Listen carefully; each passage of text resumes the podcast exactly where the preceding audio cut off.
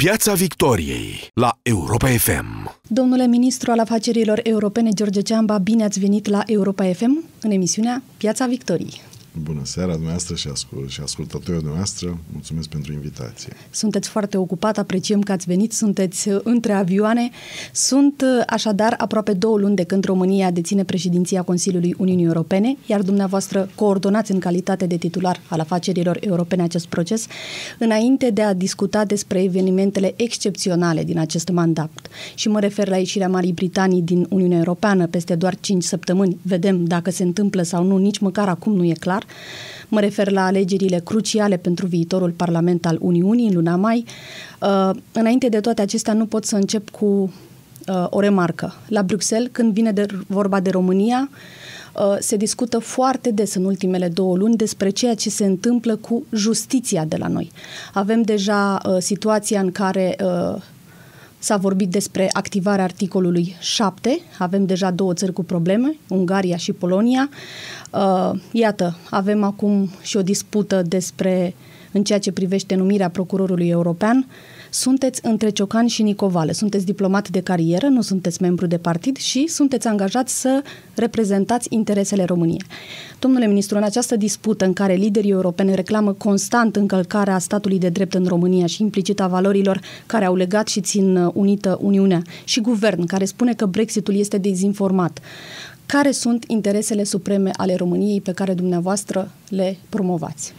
În primul rând, trebuie să vorbim de faptul că eu nu, nu cred că n-am auzit așa de mult discuția despre, despre justiție, cât am auzit discuția despre performanța în aceste două luni și cred că primul lucru la care trebuie să ne referim este ce am făcut noi ca președinție. Deci nu neapărat să ne referim la teme naționale, cred că contează foarte mult cum am exercitat această președinție care are o miză care depășește dimensiunea națională și cred că asta este modul în care am văzut-o de la început.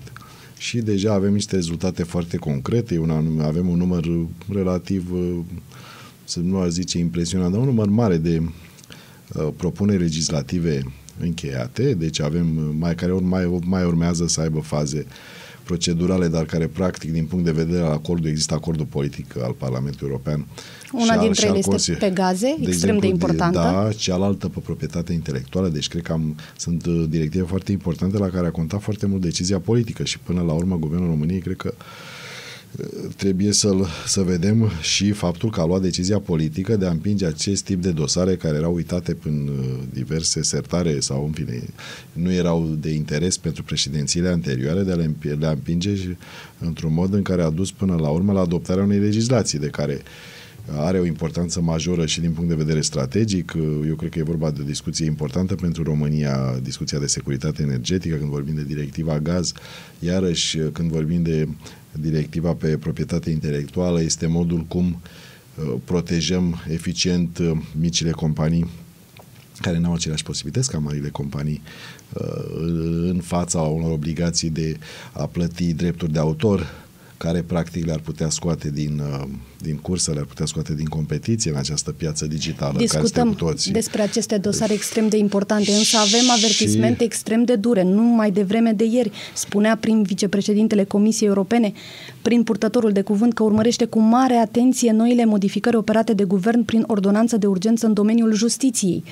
Uh, ne referim la ordonanța adoptată de guvern marți, dar au fost legile justiției. Avem situația în care nu putem scăpa de mecanismul de uh, verificare, de cooperare și verificare, pentru că, spunea președintele Comisiei Europene, România a făcut pași înapoi în loc să meargă înainte. Eu știu că ceea ce a zis prin vicepreședintele Comisiei Europene când a fost cu mine în conferința de presă la Consiliul Afaceri Generale a fost exact că nu știe despre legislația respectivă și că vrea să o vadă. Deci ăsta este lucru pe care l-a zis în conferința de presă cu mine și este un lucru care trebuie spus chiar de care l-a spus Franz Timmermans și al doilea lucru l-a spus că ei, Comisia lucrează astfel încât mecanismul de cooperare și verificare împreună cu autoritățile române să pe un drum anevoios, dar să poată să ducă, să ajungă la, la etapa în care va fi ridicat și la care se va renunța. Deci acest lucru, acest deziderat al Comisiei, eu m-am bucurat foarte mult că în convenția de presă cu mine a fost reafirmat de Franz Timmermans și cred că este uh, un lucru de la care, la care trebuie să ne referim și ca să avem, să avem și ca referință, pentru că să nu uităm că uh, această perioadă de președinție are și momentele de lansare, să nu uităm de de venirea președintelui Comisiei, președintelui Consiliului European, președintelui Parlamentului European la București. Eram uh, în față, eram în fața uh, scenei, în, sigur, în, pe scaun, când domnul uh, Donald Tusk, președintele uh, Consiliului, spunea foarte clar, vă rog, apărați valorile europene așa cum a făcut-o Helmut Ducadam. Uh, sunt declarații în cascadă. Nu, deci au fost niște, da, eu cred că au fost niște declarații... Apărați statul de drept Nu, cred că au și fost de- continuă cred că au- adoptarea de ordonanțe. Cred că a fost, uh, cred că a fost uh, momentul de lansare, cred că a fost un moment important, uh, inclusiv în ceea ce privește aprecierea perită de la uh, președintele Comisiei Europene de, pregă, de cât de pregătită este România vis-a-vis de exercițiul de președinție. Bun, acum lui nu mai pot vorbi de pregătire, pentru că noțiunea de pregătire nu mai e sunt condițiile care am reușit să obținem rezultate uh, și, de fapt, toate lucrurile sunt în mișcare și este evident că nici nu, nu mai discutăm. Uh, Era interesant că acum, într-adevăr, acum două luni vorbeam de pregătire, acum când avem rezultatele și eu zic că există rezultate concrete și clare, nimeni nu mai vorbește de faptul că, de fapt, discuția, toată discuția respectivă nu avea niciun sens.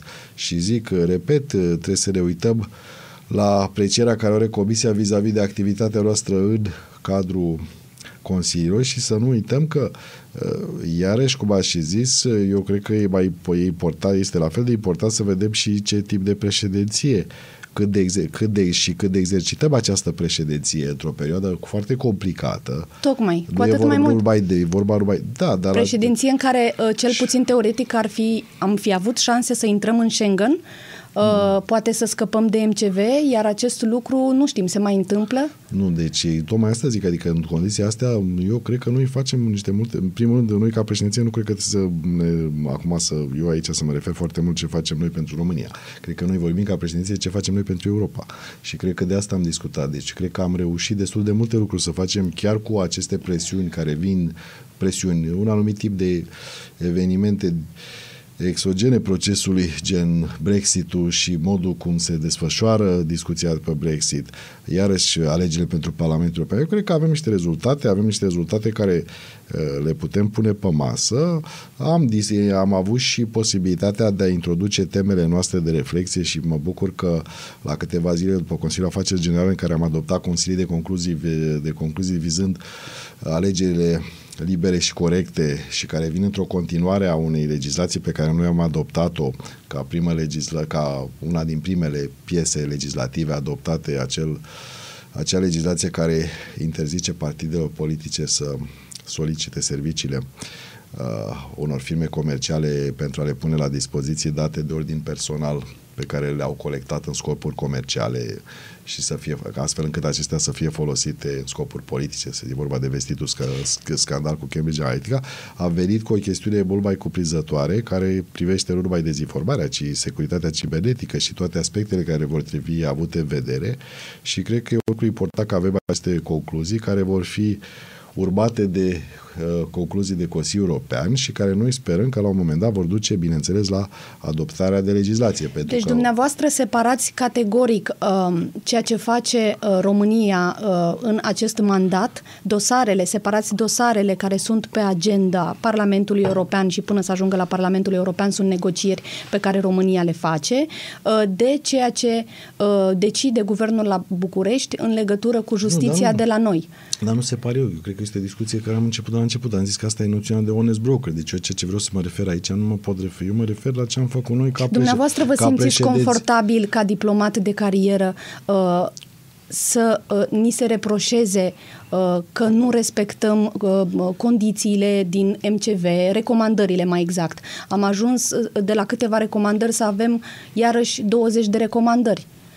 Deci, în analiza analitică a documentului pe mecanismul de cooperare și verificare este un subiect destul de fascinant. Acum, nu știu de unde, când de unde am plecat, pentru că, în fine, o parte din recomandări s-au tot schimbat. Acum, hai să fim uh, destul de corecți. Vă să ne- simțiți să- confortabil să ne cu uităm această să ne uităm- situație să a ne uităm României? La, să ne uităm la documentele integralitatea lui și să ne uităm cum au evoluat și de unde a plecat și dacă o să ne uităm la el și o să vedem de unde am plecat și unde suntem acum. Nu vi se pare că ne-am putem, întors? Putem trage diverse concluzii. Una din cu- cu- concluzii este că el întotdeauna a avut uh, o caracteristică că dacă anumite lucruri erau închise, erau alte lucruri care reve- care apăreau pe agenda și deci asta este o experiență care o avem cu acest mecanism de mai de, de o perioadă lungă de timp. Pe de altă parte, nu cred că de asta discutăm acum. Mecanismul de cooperare și verificare are propria lui uh, are propria lui uh, dinamică și interacțiune cu guvernul și nu are, sincer vorbind, nu are nicio legătură cu exercitarea de președinție. Până la urmă, exercitarea de președinție nu este un lucru care separ eu sau separă cineva. Este vorba de misiunea noastră. Este să, uh, să fim un să fim un intermediar corect, să fim un, un mediator imparțial, bineînțeles, nu neapărat într-o căutare de consens, că noi nu căutăm consens, să ne înțelegem. Este, Am noi înțeles. căutăm majorități calificate, astfel încât să ducem un anumit tip de legislație de care va fi nevoie pentru cetățeanul european. Discutăm imediat despre legislație. Înainte de a încheia acest subiect, vă mai adresez o întrebare. Ceea ce se întâmplă cu justiția de la București afectează sau nu procesul nostru de integrare în Schengen? Uh Ceea ce, ceea ce se întâmplă cu justiția din România.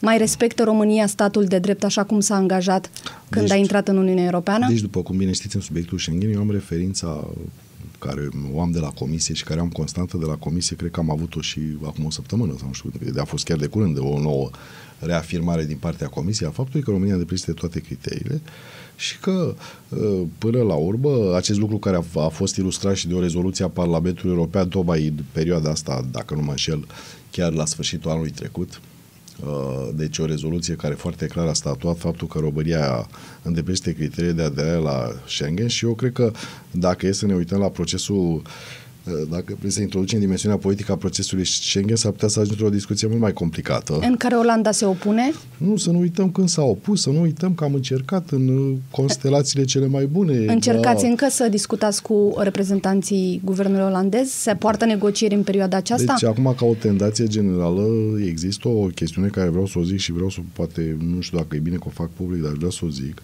este că există o anumită tendință datorită alegerilor pentru Parlamentul European, nu e vorba numai de Schengen aici și nu e vorba de Schengen, e vorba de o grămadă de alte dosare pe care noi am dorit să le împingem în direcția cea bună, dar datorită un anumit tip de reticențe care pleacă tocmai de la o teorie care e foarte interesantă acum, să nu dăm să nu lăsăm forțele populiste să câștige, dar în același timp venim cu tot felul de uh, de venit cu tot felul de poziții care de fapt blochează toate procesele de extindere sau nu știu ce, cred că este același lucru care se aplică și la Schengen. Deci la momentul ăsta, datorită alegerii pentru Parlamentul European, avem probleme de a discuta subiecte care sunt importante din punctul nostru de vedere relația cu candidații, cu țările candidate, procesul de negocieri și vreau să zic că unul din lucrurile care se spune este că datorită contextului politic intern din diverse țări membre, poate nu este bine să avem această discuție. Să despre intrarea se... României în Schengen. Nu, nu, despre aderarea altor țări, despre...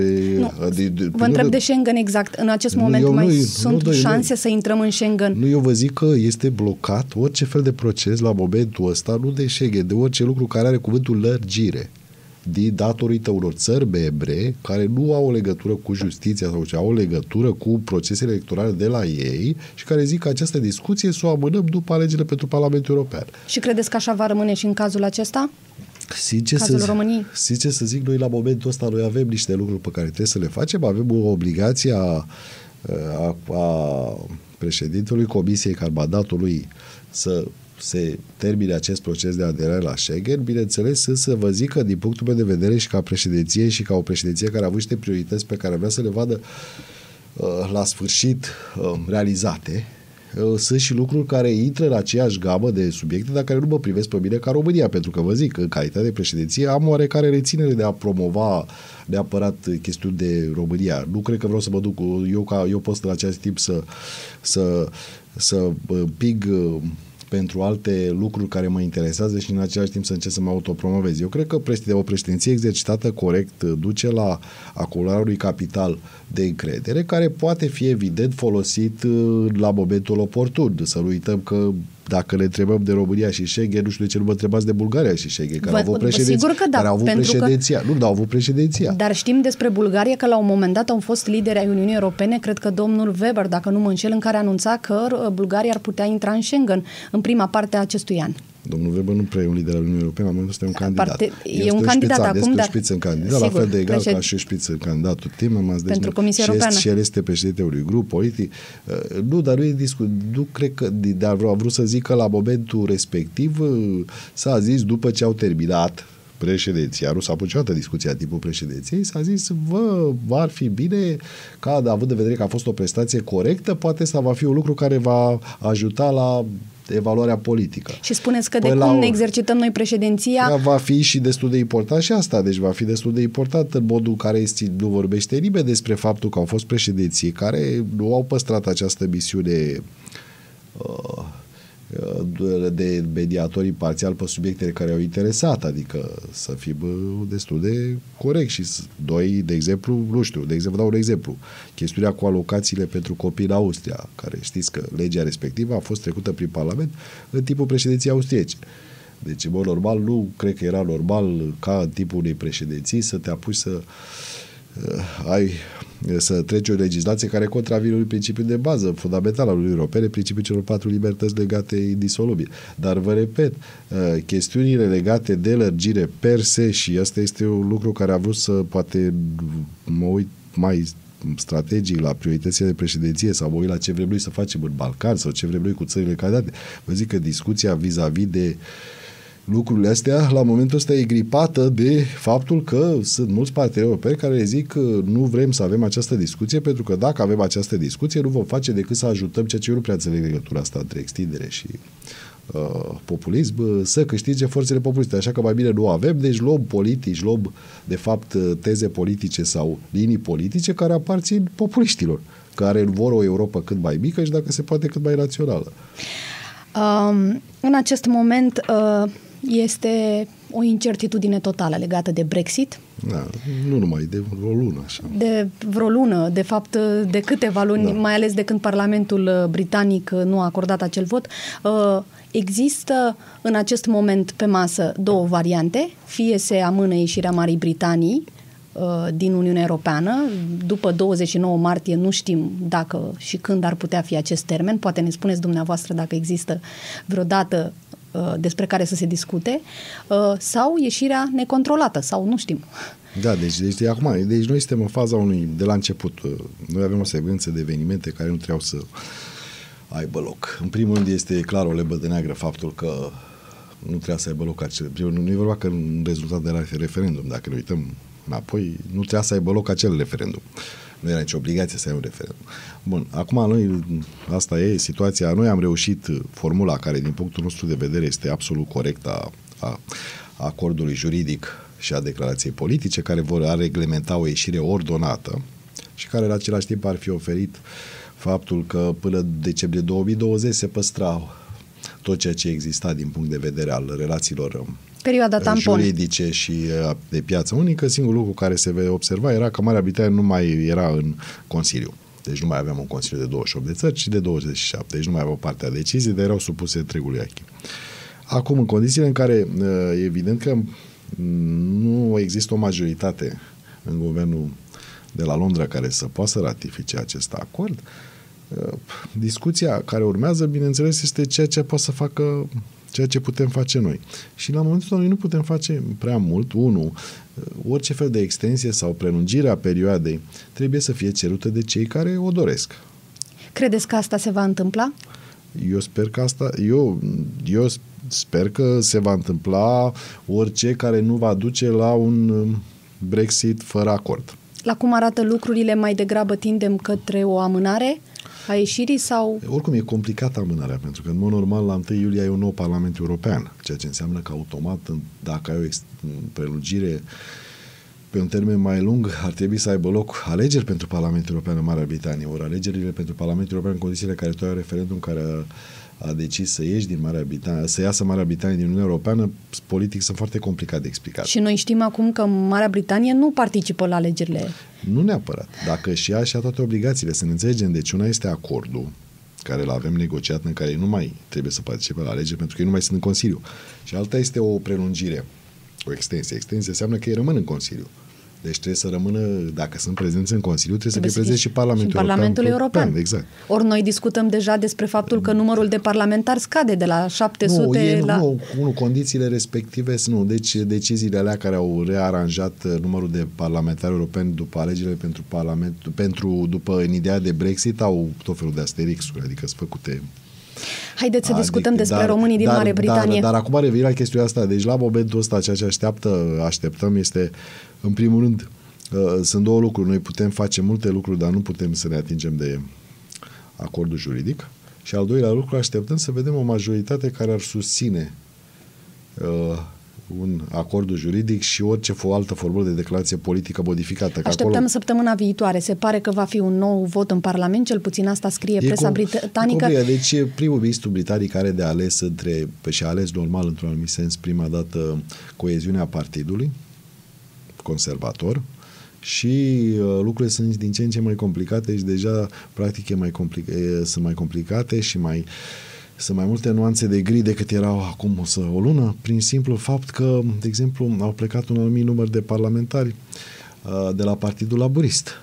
Ultimii ieri, Da, trei. da, deci, op, deci la un moment dat amândouă partidele sunt supuse un anumit tip de uh, forță de de, spa, de spargere și în același timp încep să vezi și din ce în ce mai greu care ar fi majoritățile și care ar fi majoritățile care pot fi configurate, care să accepte tip uh, acordul juridic. Domnule ministru, uh, sunt și români da. care ascultă Europa FM da. din Marea Britanie. Uh, ce le transmiteți? Până una alta, pe pagina de Facebook a ambasadei noastre la Londra uh, s-a comunicat că ei trebuie să-și uh, depună nu, cererea da. pentru rezidență. Câți au făcut-o, știți, până acum? Sau fac? Nu, deci presupun că sunt date, sincer nu, nu știu, dar presupun că sunt date cu caracter personal, adică până la urmă uh, nu cred că și a doua chestiune, nu cred că le-ar conveni autorității, o să zic acum să intre în toată discuția despre, a, despre câți au depus. Eu, eu sunt foarte, cum să zic că, nu pot să zic eu, lin, nu liniștit, dar în același timp aș putea zice că sunt mulțumit de faptul că autoritățile britanice au făcut ce au promis. Deci este foarte important să zicem că acest settled status pe care ei vorbeau și care era oricum valabil și bun într-o altă formulă în cazul care aveam un acord un acord uh, juridic acest uh, tip de chestiune există, au introdus-o ei unilateral. Este un lucru important asta să zicem. Păi este un lucru important să zicem că, uh, la fel cum și Uniunea Europeană și președinția, și la nivel, și la nivel de președinție, și la nivel național, și la nivel de comisie, Uh, acționează pentru um, planul de contingență. Planul de contingență, știți, este cuvântul... Lumea nu știe. Sunt e, măsuri pe care... Uh, e cuvântul mascat ca să nu zicem ce facem dacă avem ca de lucru rău care poate să se întâmple, care este Brexitul Bun. dur. Dumneavoastră ați spus, există un efect și va fi un efect destul de important și pentru mediul de afaceri din România, da. care poate suporta consecințele unei retrageri dezordonate. Este absolut necesar să anticipăm măsurile care vor trebui adoptate. România a înregistrat un export uh, excepțional excepțional în Marea Britanie, atât în 2017 cât și uh, în prima jumătate a anului trecut. Avem exporturi în Marea Britanie de uh, da, 2 miliarde. 2 miliarde și jumătate. Deci noi exportăm mai mult decât importăm din Marea Britanie. Ce să facă aceste firme? Ce nu, le spuneți? Nu, deci în ama, acest moment. Să fim înțe- acum, că e același lucru ca și la cetățeni, să ne înțelegem. Într-un, într-un moment de ăsta de, de haos sau de disrupție maximă, niciun guvern nu va avea interesul să-l facă mai rău. Deci să ne înțelegem, dacă te uiți inclusiv pe prognoze, efectele, eu nu vreau să mă... La ce vă referiți exact? Mă refer la faptul că efectele unui Brexit dur sunt și pe Uniunea Europeană, dar sunt și uh, poate mai se, se vor simți mai mult pe în ceea ce privește economia britanică. Știți cumva ca firmele din România să-și ia anumite măsuri? Care sunt acestea, dacă deci, sunt? Deci, în primul rând, ceea ce ne-am dorit noi este ca fiecare să-și facă un anumit tip de, în primul rând, că legislația care guvernează contractele trebuie să fie relativ diferită, dacă ies din asta. Uh, bineînțeles că uh, ceea ce propunem noi prin măsurile de contingență la nivelul Uniunii Europene va fi ca să ai o perioadă de uh, în care lucrurile vor fi mai puțin serioase eu nu cred că firmele românești vor, așa, vor avea așa de mult de suferit uh, din impactul direct pe Marea Britanie. Nu, eu ce am vrut să zic este că uh, există un impact pe toată economia europeană.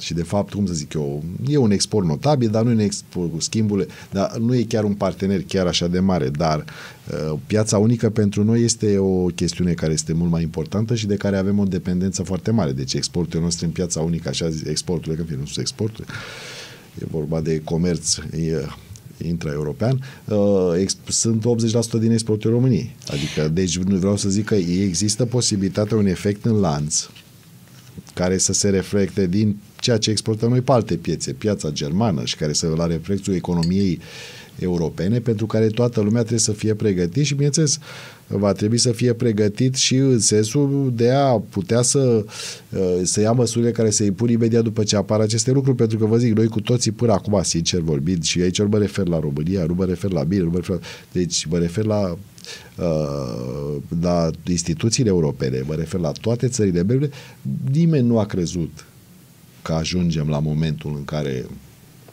Marea Britanie Am ajuns. da, e să complicat. Și pe 29 martie va fi un anumit moment al adevărului.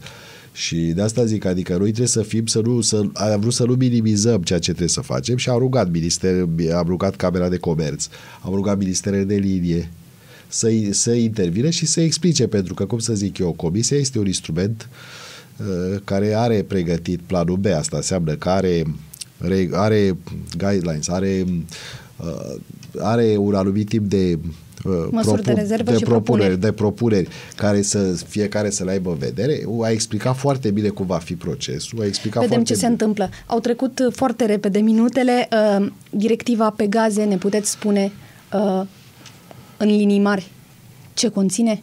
Deci directiva, directiva pe gaze, deci cred că conține de fapt aplicarea unor reguli de piață unică. De Concret, că, concret. Nu, Păi nu, leg- păi nu, asta e concret. Adică ce, ce poți să faci în interiorul Uniunii Europene tre- va trebui să faci și dacă ai parteneri din afara Uniunii Europene. Deci Vorbim aceea- de aceeași- gazoductul Nord Stream 2 cu gaze din Rusia. Nu vorbim, nu vorbim de un gazoduct, acolo vorbim de orice fel de gazoduct, orice fel de conductă care vine din afara spațiului european. Deci nu vorbim acolo la modul concret. Vorbim cine are obligația să, uh, să aplice dreptul european și sub ce sub, și ce, sub ce tip de garanție există că va aplica acel, acele noțiuni de drept european. Și este foarte simplu. Țara la care, int- pe care intră gazoductul are obligația să-l aplice, să sub stricta monitorizare a Comisiei Europene, care are tot timpul obligația de a aplica tratatele și, bineînțeles, cu tot ce înseamnă uh, pârghile date de Curtea Europeană de Justiție. Deci, la momentul ăsta, este o chestie și, bineînțeles, prevede foarte clar acolo lucrurile pe care cine vrea să uh, aibă o conductă sau uh, care să furnizeze gaz în piața unică, trebuie să le îndeplinească. Adică nu poate să fie, de exemplu, și proprietar și operator. Asta ce înseamnă că uh, Gazpromul nu poate? Deci oricine va fi Gazprom, cine va fi, deci Gazprom nu mai poate să fie și proprietarul conductei și operatorul conductei. Deci ceea ce înseamnă că la un anumit timp va trebui să, să se separe. E un lucru care noi, de asta zic că e chestie de piață unică. Noi în România am separat distribuția de transport. Deci noi nu mai putem avea aceeași firmă. Și în ceea ce privește Ucraina, care ar putea, ar fi putut să rămână fără uh, De posibil. unul din efectele principale exact acesta este. De a proteja de, Ucraina? De a proteja Ucraina sau cel mai important măcar de a oferi o anumită etapă în care a vedea care e gradul de ajustare.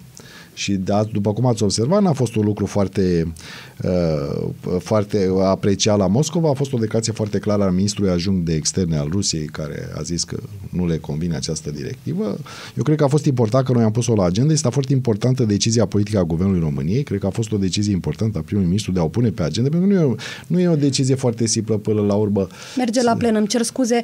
Uh, haideți să vorbim uh, măcar două, trei Da. minute și despre alegerile europene. Da, da. În acest moment uh, ne confruntăm, așa cum uh, există uh, informații cu eventuale ingerințe în procesul electoral.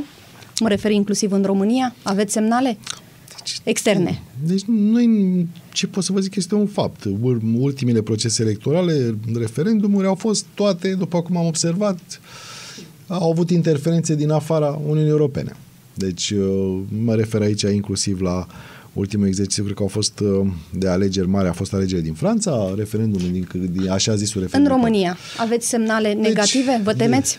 Deci, eu cred că România nu va scăpa și România e, este într-un anumit uh, fel uh, văzută ca un țintă. Și După cum ați observat, avem tot felul de uh, avem tot felul de instrumente de, de tip uh, propagandă sau fake news care sunt deja în limba română, adică cred că avem, parcă nu mai știu, Spot, Sputnik, de, avem, avem, uh, avem uh, o chestiune care inserează teme în, uh, în România. Am avut tot felul de abordări din partea mai speciale, așa, din partea ambasadei Rusiei. Uh, credeți că vor fi alegeri corecte?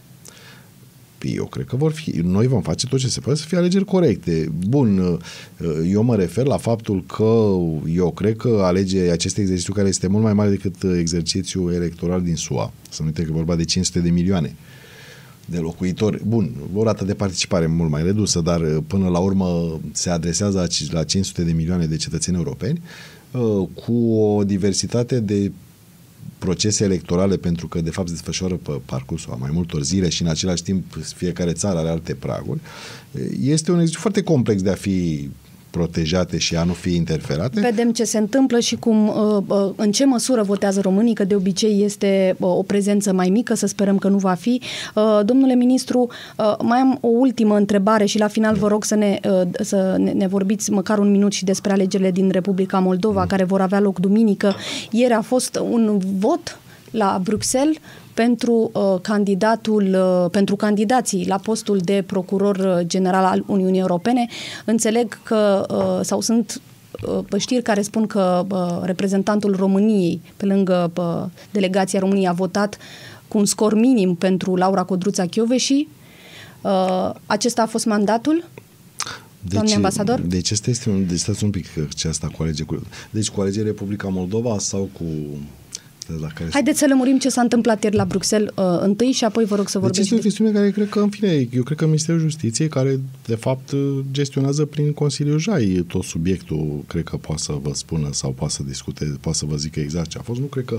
Dar a votat doamna ambasador, care a primit mandatul din partea deci, deci eu, eu vă zic, mecanismele de decizionare care sunt acolo, bineînțeles că mandatul respectiv este, va fi, este un lucru care este gestionat de cel care gestionează Consiliul respectiv. Eu cred că e vorba de, noi v-am zis, aici avem de Consiliul JAI și nu cred că Acum, acest lucru, cred că nici nu, nu deci eu nu, nu, noi nu am avut niciun, eu n-am avut nicio legătură cu acest proces, de fapt, în fine. Spuneți că mandatul l-a primit de la domnul ministru al nu, justiției, doamna ambasador? Știu, deci, man, deci este o chestiune care ține clar de chestiunea interne, deci eu nu pot să mă determin acum să văd exact să zic cine, ce și cum l-a dat, dar vă zic că în sine discuția despre procuror respectiv este o, este o discuție foarte bine de Consiliul JA, este o discuție care e legată de capacitatea în Consiliul Jai și în același timp eu nu cred că nu știu dacă restul țărilor și-au publicat mandatul, nu știu dacă dumneavoastră știți cum a votat Germania sau Franța, nu știu, deci ar fi poate așa de toată discuția asta vis-a-vis de mandate, cred că trebuie să fie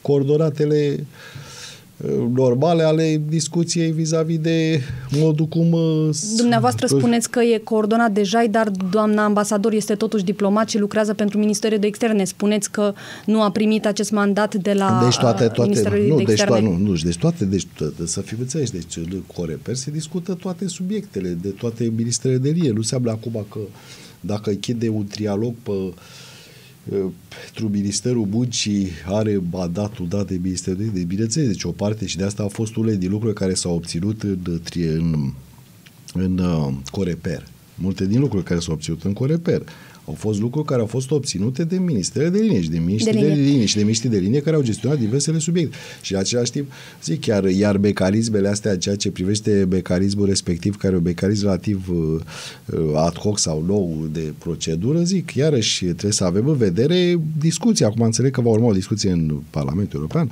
La Comisia Libe. Domnule ministru, urmează alegeri în Republica Moldova, cum spuneam, uh, complicate. Care este mesajul României? Mesajul României vis-a-vis de alegeri, este evident că noi ne dorim ca uh, cine va uh, forma nou guvern să păstreze linia de apropiere de instituțiile europene. Cred că este, noi în România am avut uh, o perioadă destul de proastă în relația bilaterală cu Republica Moldova în tipul administrației Voronin. Și de asemenea, noi ne dorim foarte mult ca cine va fi acolo să nu folosească România vis-a-vis de uh, uh, jocurile politice interne.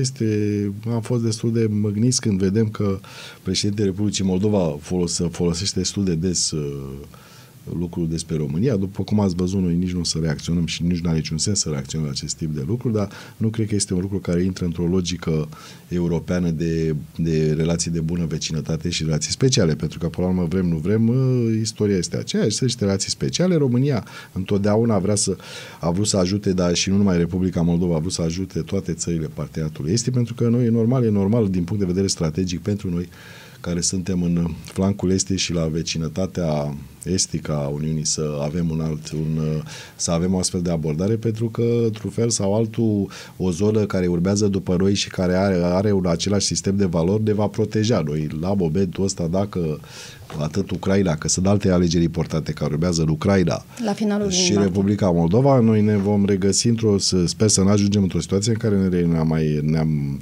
am mai fost uh, cu mulți ani în urmă să avem o frontieră comună cu entități uh, evident adverse nouă, adică cu Rusia. Cu, cu Rus, sau cu interese rusești.